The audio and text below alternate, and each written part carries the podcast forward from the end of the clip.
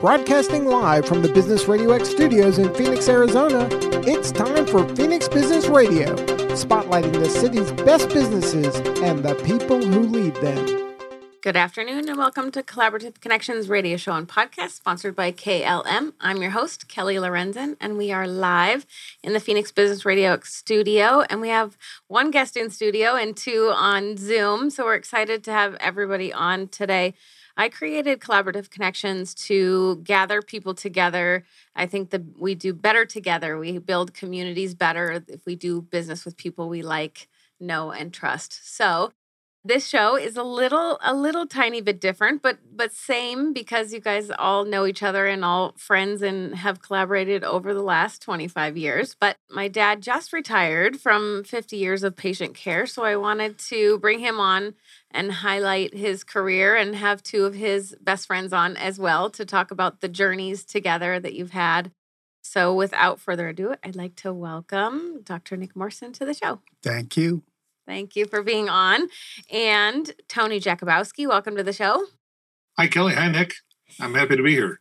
And Joe Zygmunt, welcome to the show. Hey, good afternoon. Great to see you guys. Uh, happy to be here as well. Thank you all. So, I'm going to jump right in. Nick, I'm going to call you Nick for the sh- duration of the show. How about that's weird instead of dad? Tell us about your, I want to hear your journey for those people who don't know your journey.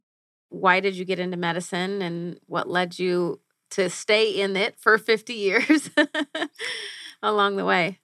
I got lucky. In high school, I decided that I wanted to do medicine, which is pretty unusual because most people don't know what they really want to do, particularly these days. They don't know what they want to do when they finish college, let alone in high, still in high school. So I decided that's what I want to do, and that put me on a path that was re- very straightforward. There was a pre medical curriculum that you went through in college. Everything was laid out for you, with a few exceptions. And then you went on to medical school, and then to residency, and then uh, practice since there as I said, I was lucky to to know that from the outset because it made uh, it took away a lot of decisions that you would otherwise have to have to make, and and probably took away some of the uh, the anxiety that I know young people really have now about what they want to do.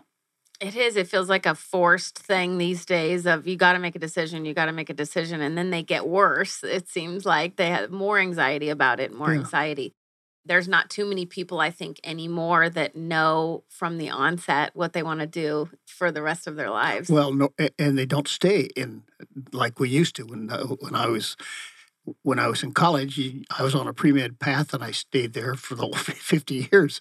People don't don't do that anymore which is in in some ways healthier than what we did before. Mm-hmm. i would think so. I would think so well, okay, Tony, you're up. Tell us your journey and what led okay. you to what you're doing now.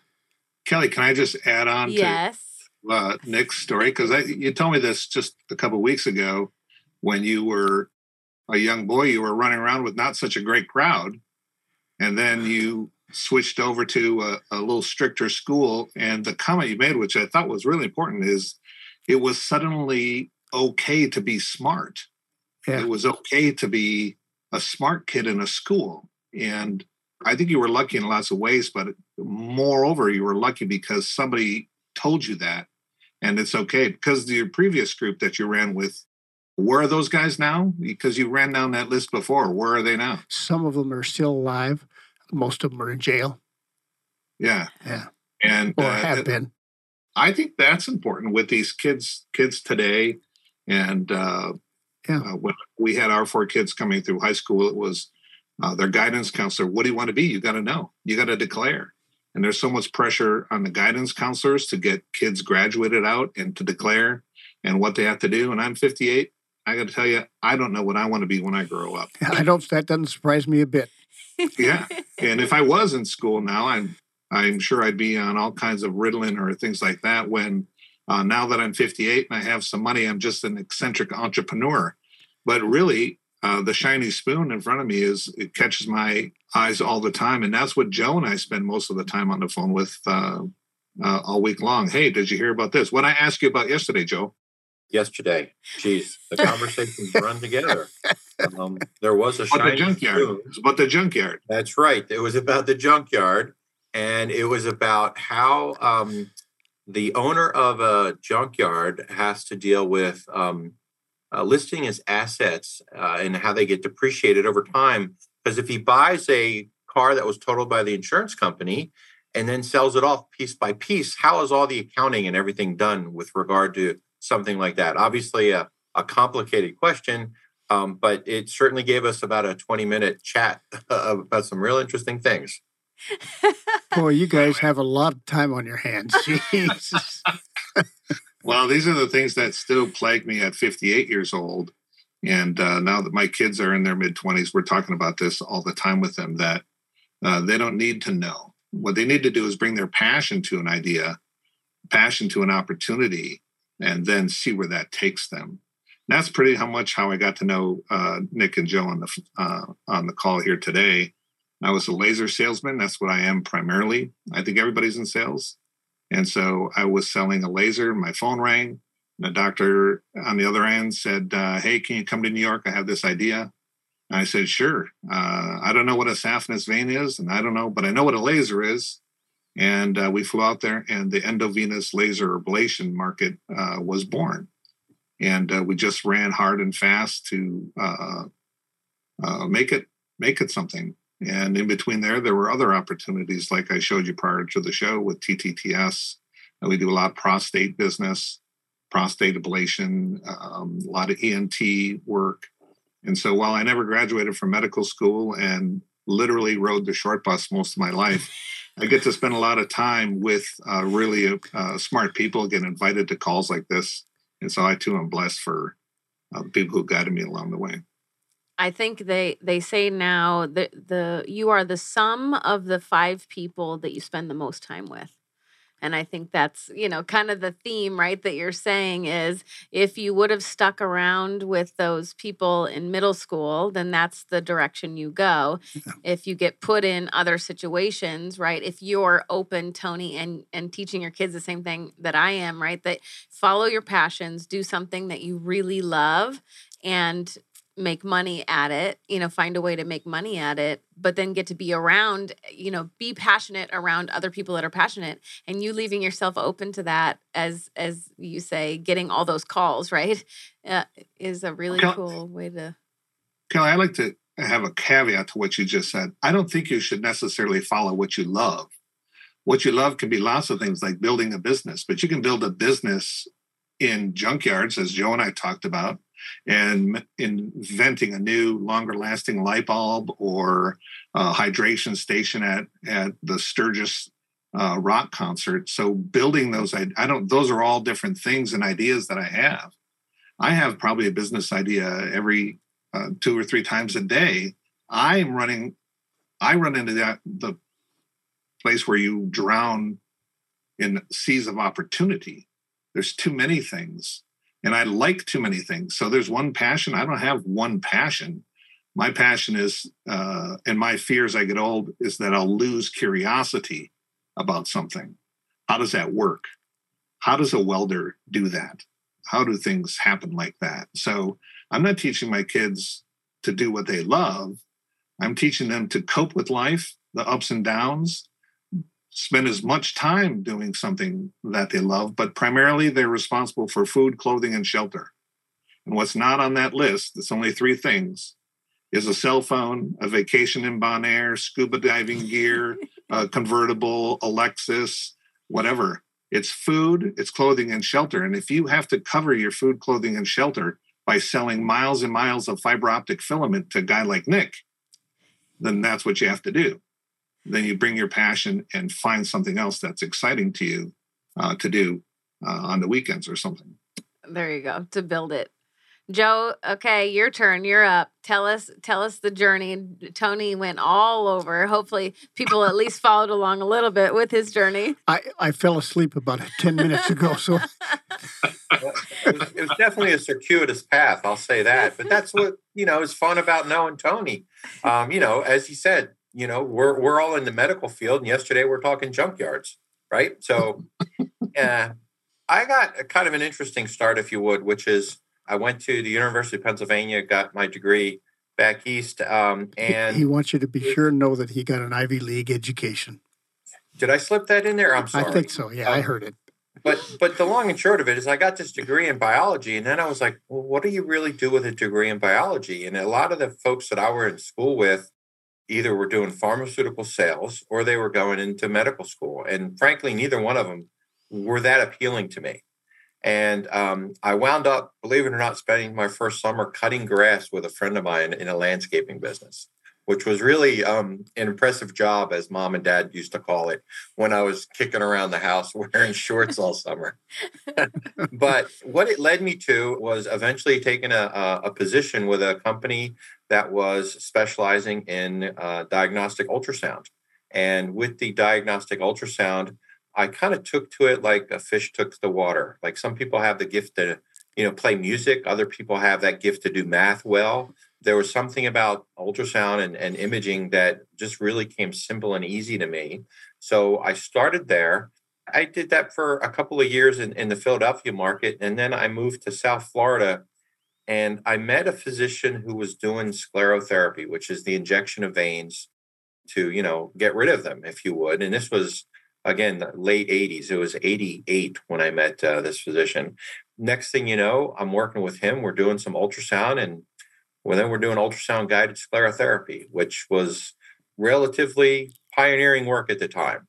Uh, there was a couple of French folks that had done it before us, but we were the first ones doing it in the States. We took it to the US meetings, popularized it. And as Tony was saying, you do what you love, you do what you're good at. This was just something very simple. And I, we were talking earlier, everybody was saying about being a little bit of gratitude about where you were. I just happened to land at the right place at the right time. And through the development of, you know, that process, we learned a lot about venous anatomy. We learned a lot specifically about vein therapy. Uh, come the turn of the century, we had RFA, uh, radio frequency, and laser ablation started. I wound up being with a very good partner friend, John Mauriello, and we started some vein clinics together. Nick actually came and visited us, you know, in our clinics.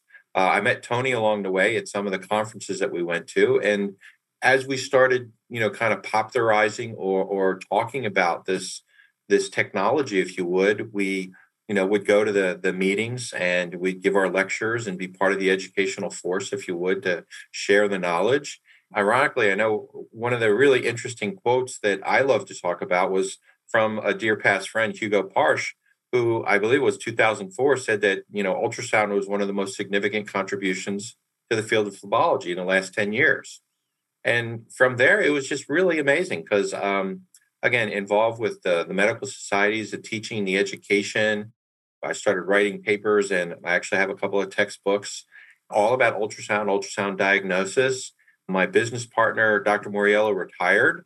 I wound up joining medical industry and i work with a, a device manufacturer at this point.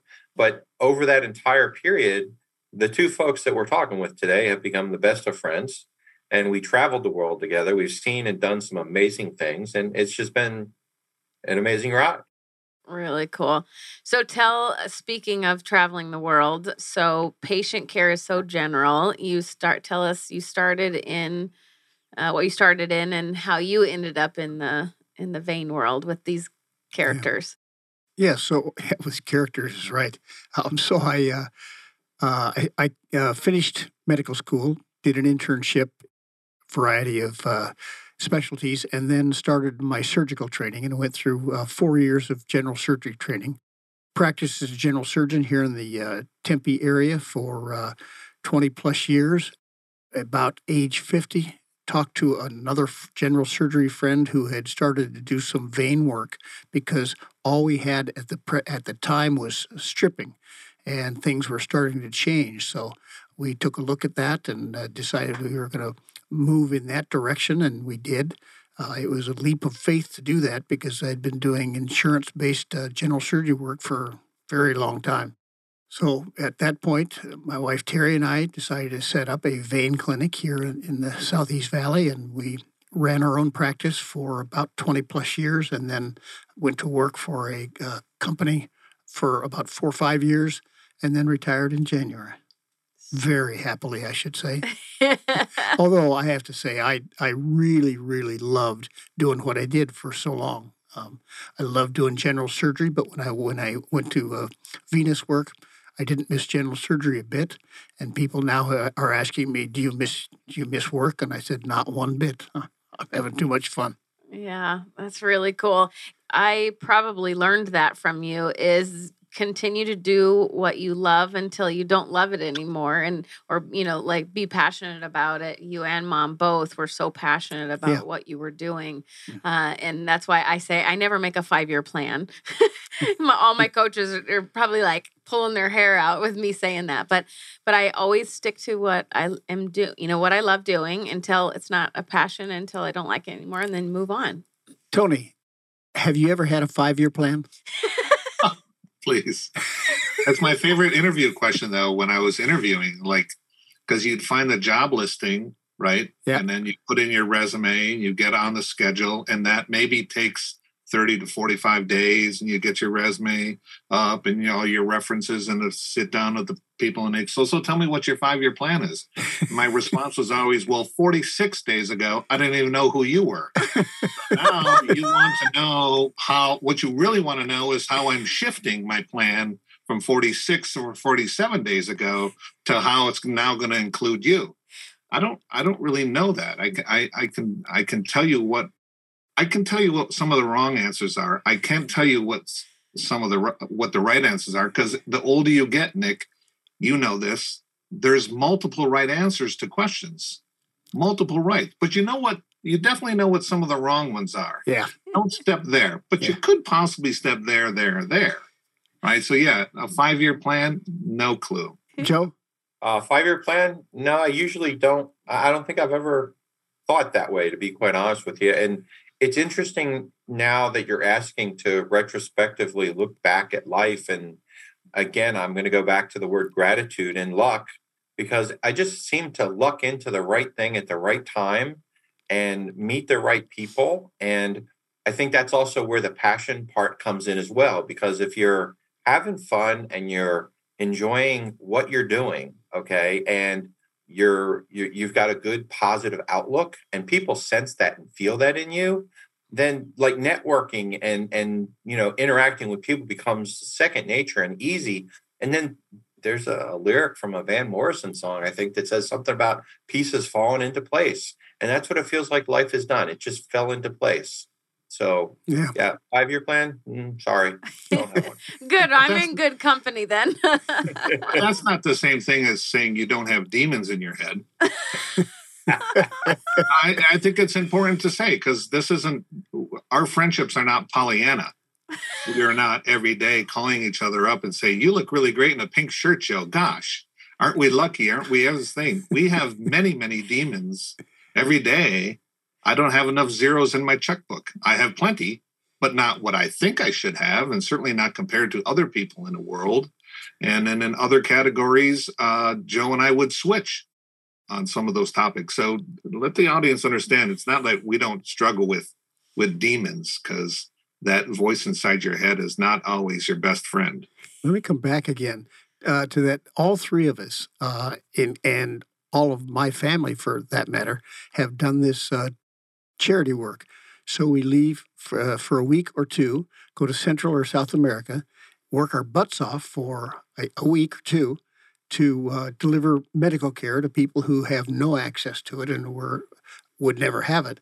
And to, both Tony, Joe have been on many of the many of those trips. Kelly's been on several of them uh, as have other uh, members of our family. So uh, it's a thing that Terry and I started. I think it was in 1989, and we've been doing it pretty much ever since.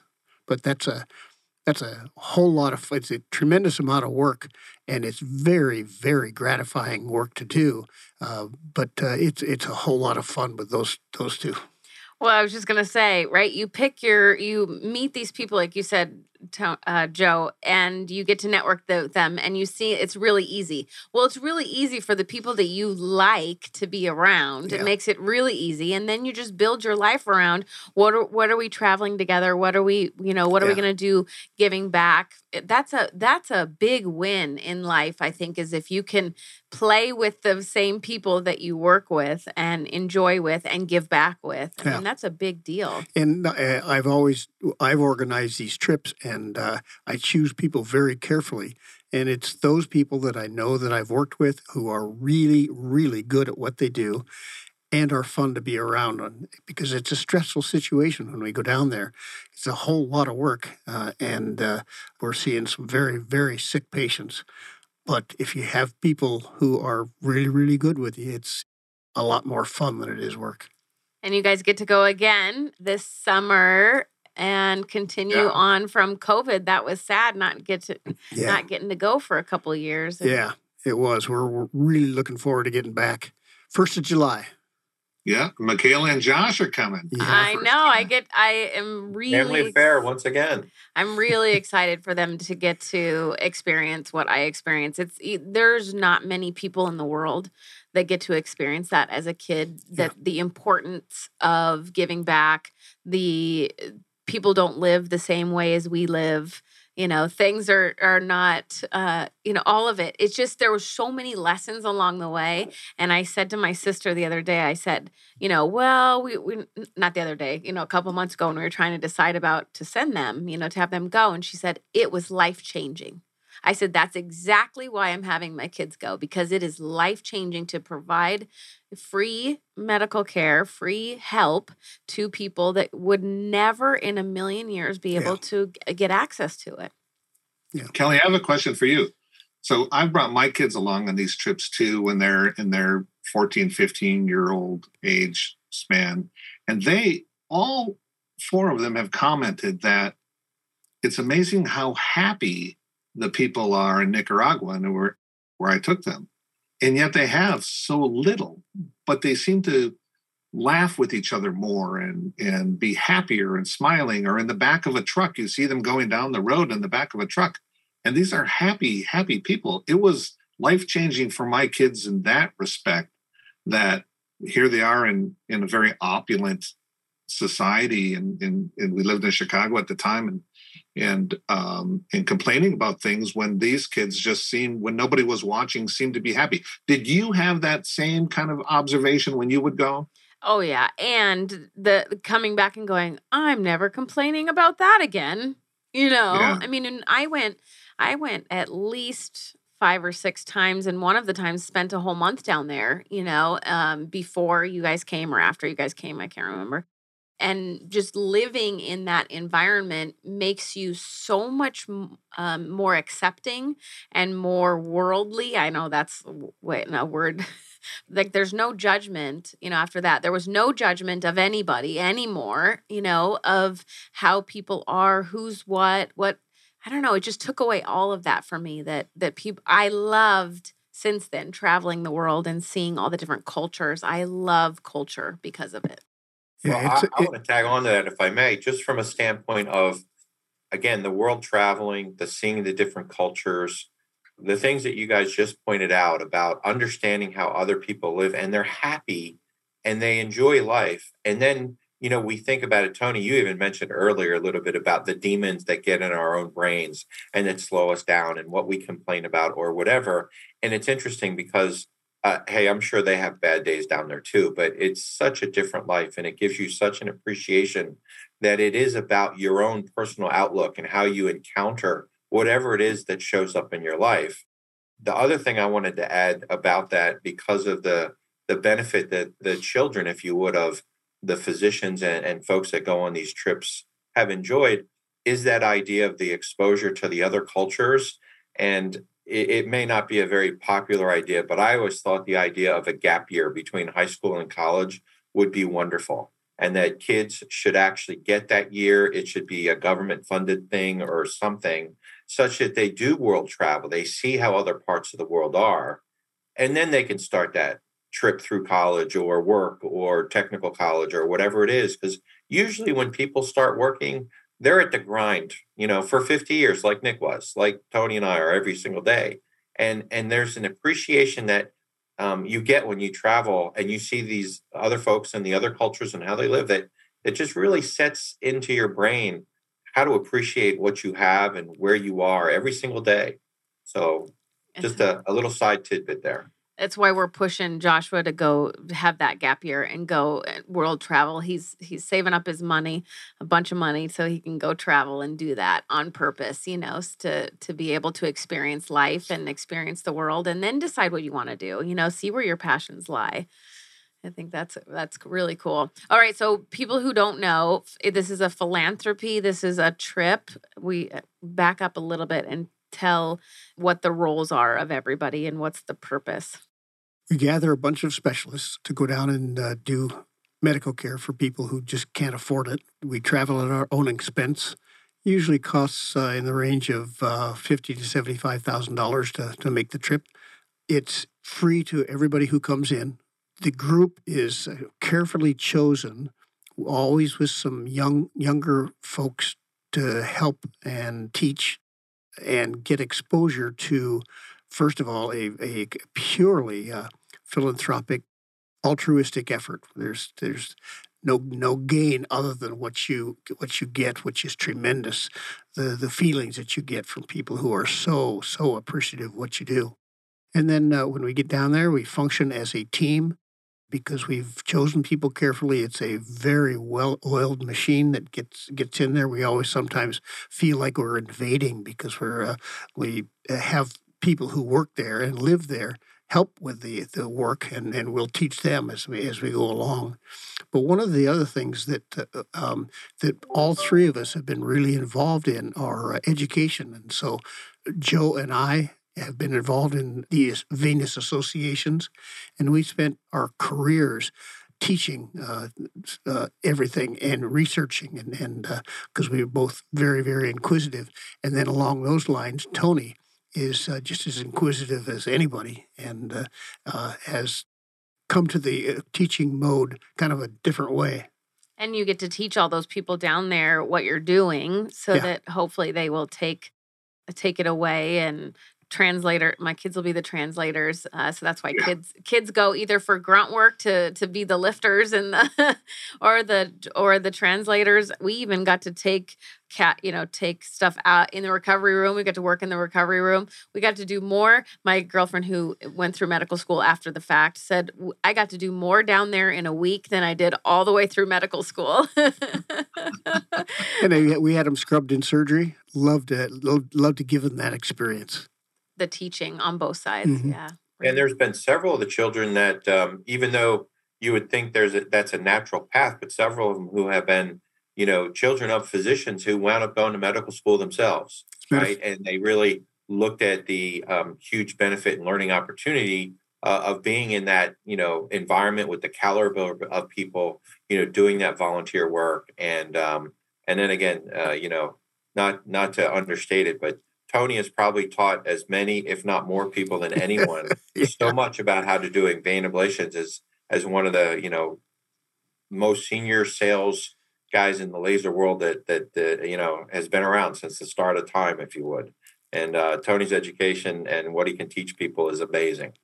Well, I like to just sprinkle lots of jokes in between the the procedures. So, what is your uh, tater tot recipe, by the way? So, to explain that, patients don't generally don't speak any English.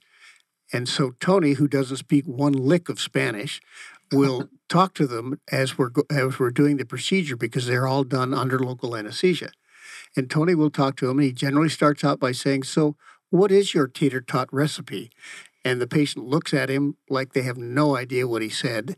But within a few minutes, the patient is laughing and carrying on as Tony is laughing and carrying on. And we're, we're trying to get a procedure done. like, what time is dinner? What time should we be over? Yeah. Bring something. What should we bring? Verbal anesthesia, right? Yeah. That's right. That's so right. I hope Josh and Michaela are ready for that because they're going to have to translate my jokes. Yeah, they, they'll be ready. they'll be ready. All right, I'm going to switch gears a little bit. Accomplishments. Uh, if you look back on your on your time what would you say would be your top couple greatest accomplishments? Hmm. What I do very well is motivate young people. So it started with the kids, and uh, as they grew older, and then uh, younger people in the field. I'm a very good motivator of young people, and that's uh, uh, that's something I think I, I got from my Jesuit training in high school, college, and medical school. Uh, but it was uh, it, it's something that, as you know, I'm not a proud person at all, but I really, really uh, think I've done a really good job doing that. Especially uh, you know i don't know previously obviously in general surgery but in veins having having the practice and having people come train and mentor and you've seen a lot of the people that we trained at, at morrison vein institute come Yeah. now and have their own practices and all the things i mean that's a that's a big Yeah. that's a really cool really cool Well, accomplishment certainly Nick Sedona days would have to be well one of your major because and if you don't mind me, I'll set that up. There's medical conferences all over the place and all over the country, all over the world on various subject matters or or disciplines. And most of them are sort of uh, like asking your wife if you look good today or do I look fat? She's just going to say, no, you look great. And there's a lot of like there's not a lot of discerning of information. So Nick put together basically an anti-Congress, the opposite of that, where he puts 40 to 50 doctors into a room, very limited topics, very uh, and designed to de- be debated amongst peers. And what comes out of that meeting is so so beneficial for everyone who attends. I don't think you'll ever fully I I know you have an appreciation for it, but it'll be years and years and years uh, to fully understand what an anti-Congress is. There's no vendors, there's no industry there. It's just doctors in a room talking about their mistakes or talking about something they read that they disagree with, something that's common knowledge that that just doesn't make sense to them. And uh, it's all in the vein business. So maybe you could talk about that. I think that's a major thing that you've contributed professionally. Yeah. Thanks, Tony. It's, a, it's certainly been a labor of love for sure. These are all people who are very, very good in their field, uh, who come and uh, and learn from each other. And the smartest person in the world can learn something from the guy sitting next to him, the person that's sitting next to him. We have lots of women who come accomplished and can teach us all. Right. I think one of the best descriptions too I've heard recently about that meeting is that, like Tony mentioned earlier, your typical medical conference is a key opinion leader, a key thought leader, if you would, at the podium, teaching a room full of people. And here, actually, what Nick has done is brought together a group of key opinion leaders to push the envelope, to talk about things that are maybe a little controversial or where the science needs to go. What do we look at next? Where can we learn more and improve what we're doing so that the care gets better as well?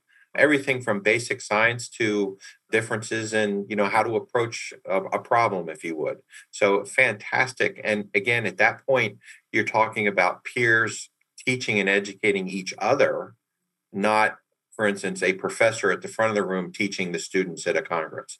So fantastic environment What a cool thing. That could be so that could be replicated in so many industries. Absolutely. I'm sure it is in in certain ones, but I'm thinking my head's spinning already. Ooh, how can I do that? right for for our industry, but that that's different than like you going to the conference and it's all fluff or sometimes you get good content, right? But you can't have a back and forth discussion. You're just taking it in and not working through it to decide is that the best way to do things. I I think uh, I think you're right, Tony. I think that's going to be long time uh, legacy for sure. one of the things that you do is choose people carefully who won't dominate. And then at the start of the meeting, I always say, leave your egos at the door. You come in here, everybody's everybody's going to learn from everybody else, and uh, and I I try to uh, uh, make sure that that happens. That's really really cool. Okay, what about you, Tony? Any any along the way any significant accomplishments that stick out?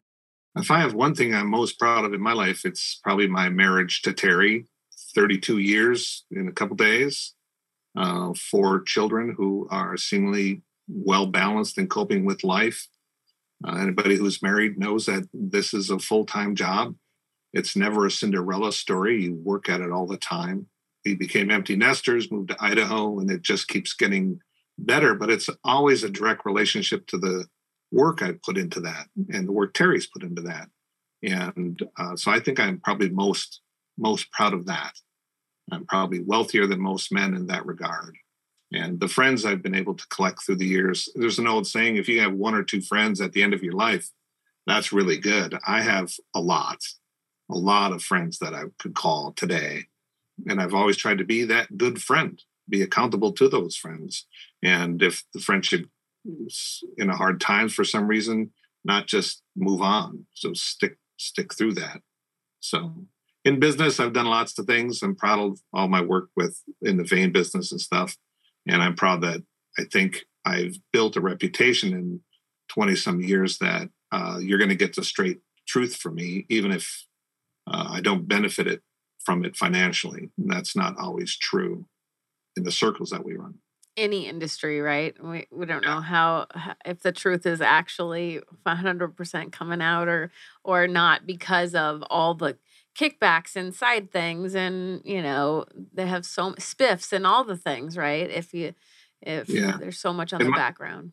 in my medical companies i have a saying that says there's a human being at the end of all of our products. And i don't mean the doctor that's holding the fiber i mean his patient and whoever you are whether it's a, a in-office vein procedure or a gallbladder or prostatectomy that person is nervous the night before and scared. And so's their loved one. And somebody had to take off work and somebody had to arrange their schedules to get there. And if our shipping department screws up the shipment and it doesn't get there on time, that means they have to postpone that surgery. Or the doctor has to explain, I'm going to do it a different way because X, Y, or Z. And that kind of bad karma in the world, uh, we take great precautions to protect or diminish. Sometimes it happens, but we just have to remember that these are human beings at the end of our products, not just a laser fiber that goes out. So I'm kind of proud about that. Really cool. All right, you're up, Joe. Accomplishments yeah, yeah. Well, along the way. Obviously, there's been some good things spoken about. You know, the friends you've met along the way, uh, certainly huge. And like Tony said, you know that that you know, there's that saying about how many friends you have, and I, I don't I don't know I want to necessarily list them out, but I think I got a few, and that works. Um, I, I think the thing that I get most excited about when I look back is, again, being a little immodest. This is difficult, but I think it's the impact that I've had on patients. And what I mean by that is like when when I was seeing patients and treating them, you know, you're making people healthy, right? You're you're doing a procedure, they're improving, their lives are better, they feel better, they're more active, etc. Nick, you can expand. So can you, Tony, on this. And it was kind of interesting because when my business partner, Dr. Mauriello, retired, I was kind of like, well, now what am I going to do? And I wound up going into industry. And I never really thought about it before, but in some ways, I've actually been able to impact even more because I've been able to continue to educate and teach. And that information, that knowledge has spread now. So it's that whole kind of pollination idea. It's not necessarily that I'm touching every single patient and then I'm helping that, but there's a lot of people now, not only because of what I did with industry, but with the American College of Phlebology, which is now American Vein and Lymphatic Society, and the education that we did there, and and and all those things. And there's just a tremendous amount of people every day that are receiving care. We helped actually, you know, train and coach and mentor a lot of those folks that are you know taking care of hundreds of patients every year. So I think that's for me one of the the you know one of the things that really makes me feel good. That's really really cool. You guys both talked about patience and and how how it sprinkles and how it continues. Is there a a story that you can think of that comes top of mind of a patient that you treated that sticks out for you that was a kind of a life changing for them? Maybe not maybe not one, but as as I'm retired and have some time to uh, to uh, think about things, I'm thinking that I have a great appreciation for the patients who were helped by what I did, and the impact that I made, not the impact that they tell me that I made on their lives. I, I didn't uh, when I when I was working. I, I'm not sure I, I appreciated that much. I'm I'm I'm seeing that more now. And especially as you were retiring, a lot of them that you at least still talk to got to tell you those things. Yeah, uh, I, I, heard heard and and read a lot of things from uh, from nice people, and continue to do so because Terry is still working, and she sees some of the patients that I treated, and she gets uh, compliments. I get compliments from them. And people in the industry, doctors, anytime I would travel with you guys working you know, in the practice or in the practice out in the field, you know, and, and doing the marketing, constant Oh my gosh, I love your dad. Oh my gosh, the amount of comments I got about how much impact you've had on the industry and and them and in patients and alike. I, I it there wasn't a week that I was out in in anything that I didn't hear that comment. Yeah. That was very nice. A very proud. I was a very proud daughter. it's really funny, Kelly, because your dad is not interested in any of those accolades from. I know. Years he wants like nothing. He hides. But I, I don't forget what trade show it was, but I was going to meet Nick for a drink, and I was in the elevator and got out and I saw the this guy and he goes, "Oh my god, I just rode the elevator with Nick Morrison." I said, "Really? All of our all of his friends call him Booger." But go ahead. go ahead, ride the elevator with him. I know. I know. I know. What about you guys, Tony, Joe? Anything that sticks out? Any story? Well, I'll go first if you don't mind, Tony. It goes back to actually our volunteer trips to Central America the very first time I went, you know, we talked about this uh, earlier, but um, it, it's a statement that actually gets me a little almost every time I think about it. But the very first time I went, Nick had been several, you know, years before, and he invited me along, and we went down. And of course, even though th- that you know we've heard those stories about Tony and his brownie recipe discussions, we get done doing a treatment on, um, you know, one of these nice little Aztec people from the mountains that would come down to see us. And she said something, didn't understand what she said. And you can tell it's, it's it gets me every time I think about it. She said, Your payment will come from the gods. It's a common thing that we hear down there. Uh, I've forgotten what the, what it, what it is in Spanish, but it's it's you, you, you always take that in. Mm-hmm. Yeah, it's a, it's amazing thing to to to know that they appreciate you so much for what you're doing and we're you know just giving them great care and fantastic thought. There's the karma that we'll joke about, about, it sometimes. The the patient will finish will finish the procedure and the patient will get up and give joe a great big hug and i'm standing back there saying hey, what about me they don't think you're approachable, maybe for the hug. Maybe you don't look like you want a hug. Tony, what about you? Anything that sticks out? I think two of these trips uh, are really impactful. With one patient chatting with her through the interpreter and stuff, let it be known that she traveled. She didn't have a car. She had to take two buses, sleep at her sister's house and a donkey or something. Um, and she lived four and a half hours away and they don't make appointments. And like if our flights are canceled, like she's still got to go back. So the people that are being recruited right now, even while we're on this radio show, there's people planning to meet us at the clinic. And so it strikes me really deep to think that I might have a medical condition that I have to start planning on now for July 4th if I'm I'm in Coeur d'Alene, Idaho, right now where I sit. So four hours from here would be halfway to Boise, right? Or call it all the way to Kalispell. That I would have to figure out how to walk there, or take a bus or two buses, with the hope that the medical doctor there would see me, and then hope that he could do something for me, and hope that I'll feel better at the end of that. It's something we totally take for granted here in America. You could call Kelly if your if your kids need a doctor's appointment, you call up and get on the schedule the next opportunity and you go. so things like that, and then a conversation I had with our late uh, friend Ted King at the Managua Airport coming back, and Ted uh, had run a vein clinic in Oak Brook, Illinois, with very high end patients there. I said, "Do you ever have a hard time transitioning back because?" Those patients are like, "Do you see this small vein here on Oh, my man, face? yeah. I can't get through the day because of this vein." And we just took maggots out of somebody's uh, medial malleolus ulcer, and the the contrast is really striking for me. The duality of it. Mm. You know, when I organize those trips, what I tell people is don't bring your expectations down here because they don't apply down here. And the Yeah. same thing is true when you go back home. Don't take what you were doing here and all of the gratitude that you got and try to apply it back home because this isn't going to work either. right.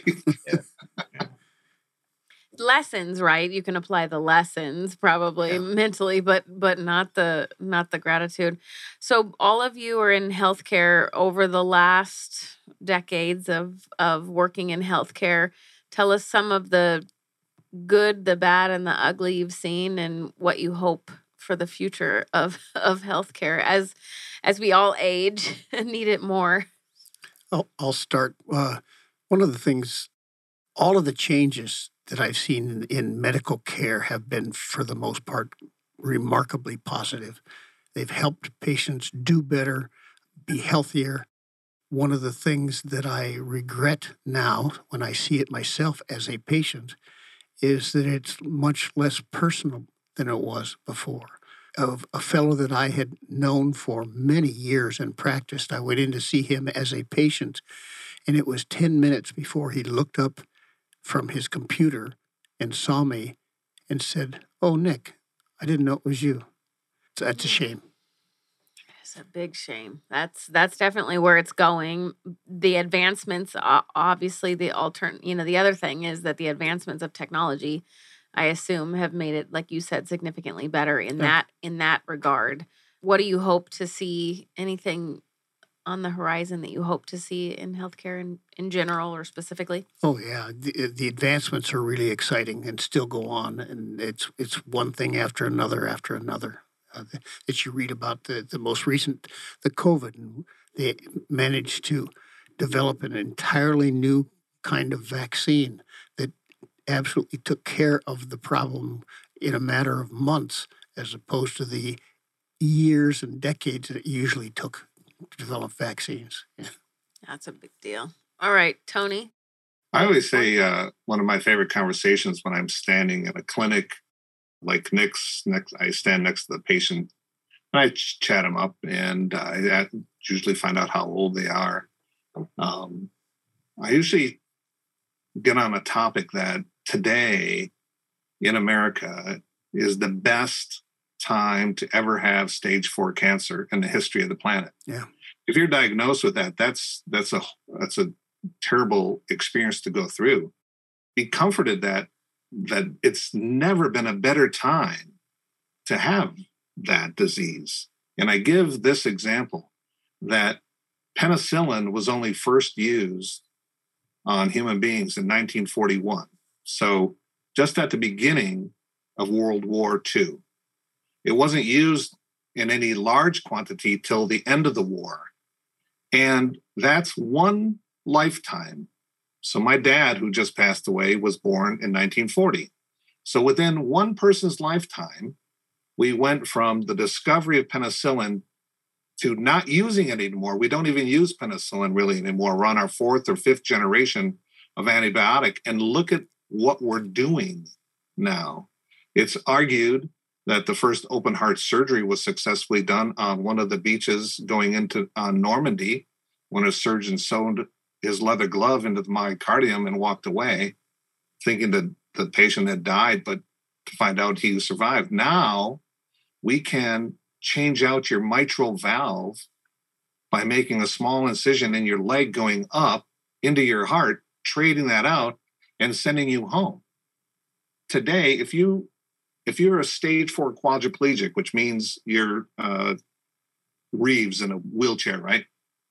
You can actually make money for your family through technology. You can drive around the house, you can get in a car, you can go places. 20 years ago, that wasn't possible. That was not okay. I can't wait to see what the next 20, 30 years are going to be like in medicine. It's changing so fast for for the good. Sadly, with everything good, there's something bad. Somebody abuses that system, and we see that like in the amount of paperwork Nick has to do just to treat somebody and then becomes less connected to those patients. But I think that's uh, probably the most remarkable thing I've seen in the last, in my time in medicine, just this change for the good in technology, what we can do. That's great. I love hearing those examples. All right, Joe, what about you? Honestly, I'm not sure there's much to add. These guys covered it so well. I think both of the things that were brought up were exactly the cutting edge things. I mean, you think about the way we're doing procedures now and and you know the advanced technologies, et cetera, fantastic. But I got to tell you, I also agree 100% with Nick. There's almost a certain amount of humanity that seems to have gone away. You know, we we reminisce a little bit about um, what is it? There's that TV show. I think it's called Me TV. That station, and you can see like Marcus Welby, MD, or Leave It to Beaver, and you know those simpler times. And for as much as technology has done for us, it also seems like uh, you know not only in medicine but in social situations too we've become almost a little bit more isolated and things like this so you know the the old ways of doing things and really getting to know your doctor and having him know you and your family etc those are some of the things that are getting kind of lost in the mix if you would. Um, so again some of the good some of the bad. Hopefully that the people will continue to see that and maybe there's some shift in bringing the humanity back you know i mean that would be really cool to hope you know that you could bring some humanity back. Yeah one of the things uh, that it's ongoing right now is um, more and more uh, medical schools are encouraging people both financially and uh, motivationally to go into primary care uh, when they can where they can spend more time and really get to know the patient and the family and uh, and make a career out of that. So that's one positive thing that's going on. That's really good. Can you believe we've been talking for almost an hour? it goes by so fast. I know. Any last thoughts, Dad, uh, before we close out the show? No. Thanks, and I'm proud of you. Oh, thank you, Tony. Or I'm proud of you too, Kelly. Little Kelly, after 20 years of hard work, you're an overnight success. That's what you said, right? The the demons and all the things that people don't see in the front, right? That's right. the overnight success after 20 years of hard work. I love it. Well, I really appreciate all of you being on. Um, Nick does not want to be uh, contacted at all unless you want him to teach, right? oh, actually, email's fine. Oh, there you go. Okay, yeah. tell everybody your email. it's nickmorrison2002 at yahoo.com. Don't text me. we won't give anybody your phone number. all right, Tony, what about you? How can people get a hold of you? You can call me. I'm old school. I like to talk to people. Right, Kelly? yes, you do. hey, I sent Kelly an email. Hey, could you call me about this radio show coming up? She sends me an email back. That's not what I asked for. 630-803-6383. I promise I'll pick up. Thank you, Tony. I know. I'm all about email. Joe, what about you? How do we get a hold of you? I have a very simple email. My last name starts with a Z and, and it's V E I N Z at AOL.com. That's how it's, long you've been in veins. That's how long I've been in veins. That's right. still AOL. uh, I just want to say thank you for the invitation. It's always a pleasure to chat with these guys, but uh, wonderful to chat with you as well, Kelly, and uh, to be part of your show today. So thank you. Thank Ditto. you so much for listening to Collaborative Connections radio show and podcast sponsored by KLM. Do what you love and outsource the rest. Until next time, happy connecting.